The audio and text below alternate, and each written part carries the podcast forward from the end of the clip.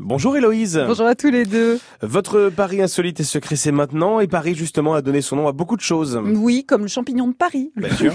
le jambon de Paris. Mais, Mais ce qui nous intéresse ce matin, c'est le syndrome de Paris. syndrome, ça sonne moins sympa comme ça. Tout, de- tout de suite moins, oui, à juste titre.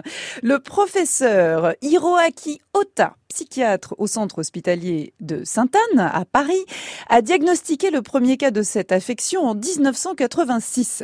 Les symptômes sont délire, hallucination, paranoïa, déréalisation, dépersonnalisation, anxiété, tachycardie, étourdissement, sueur.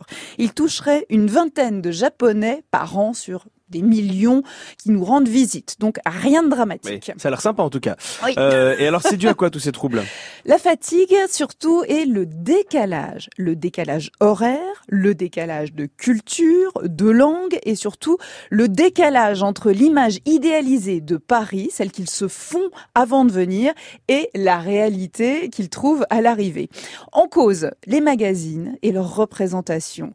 L'image, par exemple, de la française, grande, mince, habillée en haute couture. Bien sûr, la parisienne, quoi, la, la normal. parisienne. Bon, bah, visiblement, on n'est pas si mince et si bien habillé que ça, et c'est une grosse Eh déception. ouais, c'est si décevant que ça, c'est Bah euh, oui. Bah c'est terrible. C'est c'est donc pour les touristes alors Alors, c'est plutôt, a priori, les personnes qui se sont carrément installées en France depuis plusieurs mois ou quelques années, des femmes plutôt, ou des moins de 30 ans.